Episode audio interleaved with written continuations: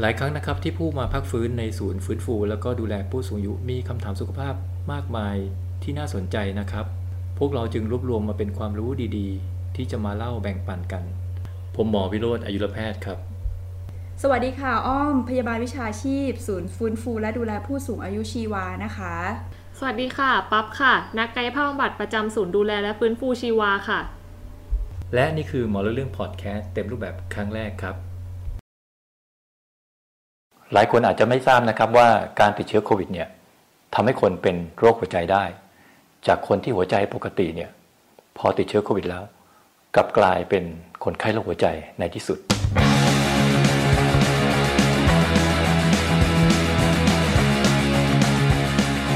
ครับเราจะคุ้นเคยกันนะครับว่าเชื้อโควิด เป็นเชื้อที่ชอบเล่นงานที่ปอด พอเชื้อเข้าที่จมูกแล้วก็มาทำให้เกิดภาวะปอดอักเสบ แล้วก็การหายใจล้มเหลวนะฮะแต่ก็มีการรายงานนะครับว่าข้อมูลเกี่ยวกับเรื่องของโควิด ก็ทำให้เกิดโรคหัวใจได้จำนวนรายงานค่อยๆ เพิ่มขึ้นเรื่อยๆนะครับ ตั้งแต่ช่วงกันยาปีที่แล้วเนี่ยเป็นการรายงานของคนหนุ่มสาวนะครับ ที่มีอายุน้อย แล้วก็เป็นนักกีฬาด้วยนะครับ เหตุเกิดที่มหาลัย Penn State สหรัฐอเมริกา เป็นทีมฟุตบอลนะครับที่ที่นั่นแล้วมีการติดเชื้อโควิด สิ่งที่ทำสิ่งที่น่าตกใจก็คือว่าในคนที่ติดเชื้อโควิดเหล่านี้นะครับ มีการติดตามโดยการทำ MRIเป็นการตรวจดูสแกนดูกล้ามเนื้อหัวใจ พบว่ามีถึงหนึ่งในสามหรือประมาณ 30%ของคนที่ติดเชื้อโควิด มีภาวะกล้ามเนื้อหัวใจอักเสบ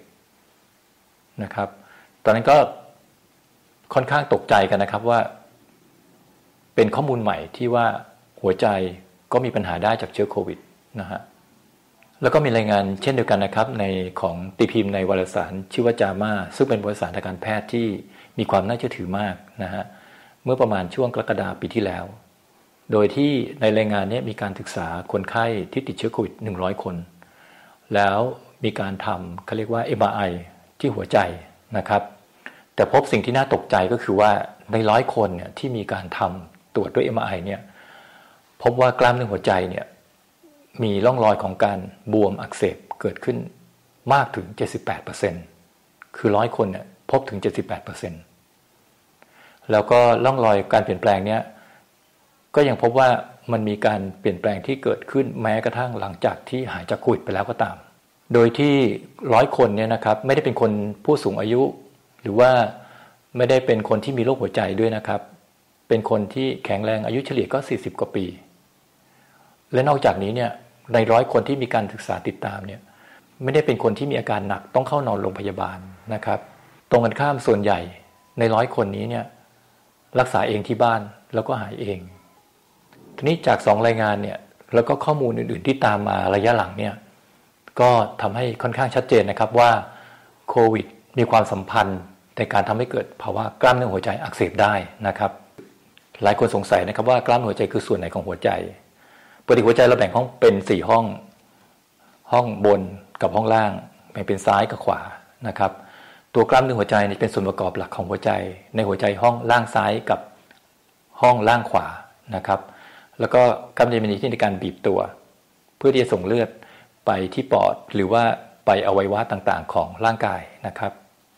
เมื่อเกิดภาวะกล้ามเนื้อหัวใจอักเสบขึ้นมาเนี่ยสิ่งที่ตามมาก็คือเกิดภาวะที่หัวใจบีบตัวน้อยลงนะครับ ห้องหัวใจโตขึ้น เกิดความดันในปอดสูงขึ้น แล้วก็เกิดภาวะน้ำท่วมปอดตามมานะครับ อันนั้นคือผลที่ตามมาในระยะสั้น รวมทั้งผลในระยะยาวที่จะตามมาอีกนะครับ ซึ่งก็ต้องติดตามกันต่อไปว่ากลุ่มคนโควิดเนี่ยในระยะยาวเนี่ยจะมีผลเป็นยังไง หัวใจจะโตขึ้นไหมจะเกิดภาวะน้ำท่วมปอด ซ้ำซากตามมาอีกหรือเปล่า หลังจากการติดเชื้อโควิดนะครับทีนี้หลายคนสงสัยนะครับว่าแล้วทำไมโควิด มันไปเกี่ยวอะไรกับหัวใจนะฮะจากในคลิปที่ผ่านมาเนี่ยผมได้เล่าถึงว่าการที่ว่าเชื้อโควิดเนี่ยจะไปโจมตีร่างกายเราได้เนี่ยก็คือเชื้อเนี่ยจะต้องจับกับเซลล์ในร่างกายเรา แล้วก็เข้าไปในเซลล์เรานะครับ หลังจากที่คุยเข้าไปในเซลล์เราก็จะมีการแบ่งตัวแล้วก็ทำลายเซลล์นะฮะทีนี้การที่เชื้อโควิดจะเข้าไปในเซลล์ได้เนี่ย มันต้องอาศัยกุญแจกับแม่กุญแจจำได้นะครับว่าโควิดเนี่ยที่ผิวของโควิดเนี่ยจะมีโปรตีนชนิดหนึ่งนะครับ คล้ายๆเป็นตุ่มหนามตัวนี้แหละครับคือกุญแจ ซึ่งจะต้องเข้าไปในกับเซลล์ในร่างกายเราที่มีเป็นแม่กุญแจ ซึ่งจะต้องเหมาะเจาะกันพอดีโควิดจึงจะสามารถเข้าไปในเซลล์ได้ทีนี้อวัยวะที่มีตัวแม่กุญแจที่สอดคล้องกับโปรตีน หรือว่าลูกกุญแจของโควิดเนี่ย ก็มีตั้งแต่ตั้งแต่เรื่องของเซลล์ในช่องจมูก เซลล์ที่ปอด แล้วก็อีกอีกหนึ่งอวัยวะนะครับ นั่นก็คือหัวใจ ที่เชื้อโควิดเนี่ยสามารถที่จะเข้าไปได้ไม่ว่าจะเป็นเรื่องของกล้ามหัวใจ หรือว่าเยื่อบุของผนังหลอดเลือดหัวใจ เชื่อว่าเป็นไปได้ไหมว่าเชื้อโควิดเนี่ยเข้าไปที่ทำลายที่เซลล์ของกล้ามหัวใจโดยตรง ซึ่งก็มีหลักฐานบางส่วนนะครับว่าน่าจะเป็นไปได้ แต่อีกอันนึงเนี่ยเขาค่อนข้างที่จะเชื่อมากมากนะครับ ว่าเป็นไปได้ก็คือว่าภาวะเกิดภาวะอักเสบอย่างรุนแรงในร่างกายหลังจากที่เราติดเชื้อโควิดภาวะอักเสบเนี่ยเหมือนกับเป็นพายุที่มันเกิดขึ้นหลังจากการติดเชื้อ นึกภาพนะครับว่าเวลาโควิดเข้าไปในร่างกายเราเนี่ยทหารในร่างกายเราคือเม็ดเลือดขาว ก็จะเข้ามาบุกแล้วก็ลุมทำลายโควิด แล้วก็เกิดภูมิต้านทานขึ้นมา ในกระบวนการที่มีการทำลายขึ้นมาเนี่ยแหละครับ ผลข้างเคียงที่ตามมาก็คือภาวะการอักเสบอย่างเราไปฉีดวัคซีนใช่ไหมครับ มีการปวดที่แขน มีอาการไข้เกิดขึ้นหลังจากหลังจากฉีดวัคซีนนั่นแหละครับคือปฏิกิริยาการอักเสบที่เกิดขึ้น ครับทีนี้ปัญหาก็เกิดขึ้นกับว่าในคนไข้บางคนเนี่ยการอักเสบเนี่ยไม่สามารถที่จะควบคุมได้ หรือเกิดการเสบมากเกินการควบคุม ผมยกตัวอย่างเหมือนกับว่าเรามีค่าศึกบุกเข้ามาที่ประเทศนะครับ มีค่าศึกอยู่สิบคนโอ้แต่เราใช้สัพพะกำลังทหารนะครับ เป็นพันหรือว่ามีระเบิดเข้าไปบอมใส่ แน่นอนครับค่าศึกสิบคนอาจจะตายหมด แต่ถึงที่ตามมาคือความเสียหายของตัวเราเองของบ้านเมืองนะครับ ดังนั้นการอักเสบที่เกิดขึ้นที่รุนแรงจนควบคุมไม่ได้เนี่ยแหละครับ ก็ทำให้เกิดการทำลายที่กล้ามเนื้อหัวใจไปด้วยนะฮะ ปัญหาคือว่าในคนบางคนเนี่ยไม่สามารถที่จะควบคุมระดับการอักเสบให้มันพอเหมาะพอดีได้ ก็จะเกิดการทำลายตัวเองขึ้นมานะครับ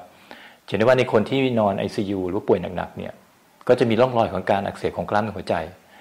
ไม่จะเป็นเรื่องของการเจาะเลือดตรวจดูระดับของกล้ามเนื้อหัวใจที่มีการตายเกิดขึ้น ที่เขาเรียกว่าระดับทรปนินนะฮะเพราะว่ามีระดับที่สูงขึ้นขณะเดียวกันเนี่ยพอมีการมาตรวจ echocardiogram คือลักษณะคล้ายๆอัลตราซาวที่มาตรวจดูว่าหัวใจมีการบีบตัวดีไหม มีหัวใจโตไหม หรือการตรวจด้วย MRI นะครับสิ่งเหล่านี้ก็เป็นการบอกว่าคนไข้มีภาวะของกล้ามหัวใจอักเสบ หรือกล้ามหัวใจตายเกิดขึ้น ซึ่งก็เป็นสัญญาณที่ไม่ดีนะครับ โอกาสที่คนไข้จะเสียชีวิตก็จะสูงขึ้นตามไปด้วยนะครับดังนั้นเนี่ยโควิดไม่ได้เป็นเรื่องของโรคปอดอีกต่อไปแล้วนะครับ เป็นเรื่องของการทำให้เกิดโรคหัวใจขึ้นมา ในอนาคตอาจจะมีคนไข้ที่ป่วยเป็นโรคหัวใจจากโควิดมากขึ้นก็ได้นะครับ ในคลิปหน้าผมก็จะนำสาระดีๆ มาเล่าให้ท่านผู้ชมได้รับชมกันนะครับ ขอบคุณที่ติดตามนะครับ สวัสดีครับ